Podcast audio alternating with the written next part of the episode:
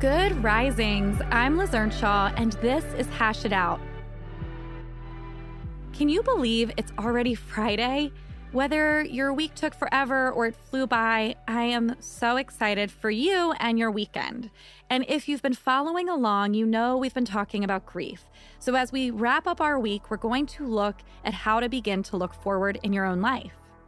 A challenging part of grieving the end of a romantic relationship is having to let go of dreams. In fact, as you grieve, you're going to be surprised by how many dreams you had with your ex partner. As you go through the process, you might notice that there are some things you can predict feeling hurt and disappointed by. Perhaps knowing that it's going to be upsetting when your anniversary comes up or your favorite holiday. And other things might surprise you. For example, as you and a friend plan a trip to Spain, you might all of a sudden remember a conversation that you and your ex had about one day going to Spain. Part of the healing process after a breakup is to begin to dream anew. This means thinking about what is next for you. So you're going to have to start thinking of your short term dreams. Which types of vacations do you want to take this year? What do you want to sign up for in the fall? How do you want your holidays to look over the next few months? And also long term dreams. What's my future going to look like now? How do I imagine my life looking in five years? Where do I want to travel in a few years? Where's my career going? Then it's important to start making small steps towards your goals so they start to feel real.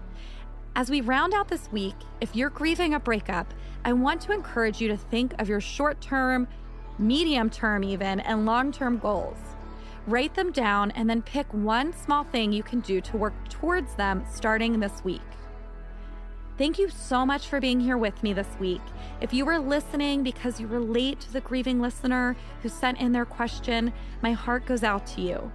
While I'm not currently grieving, I've of course grieved before, and I'll never forget how sad and painful it is. I'm sending you love and hope and a big virtual hug, and I hope to connect with you again next week.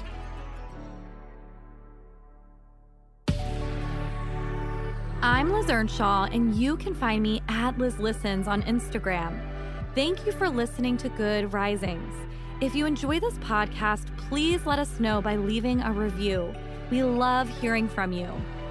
Until next time, love on your loved ones, and when that gets hard, tune in to me to hash it out.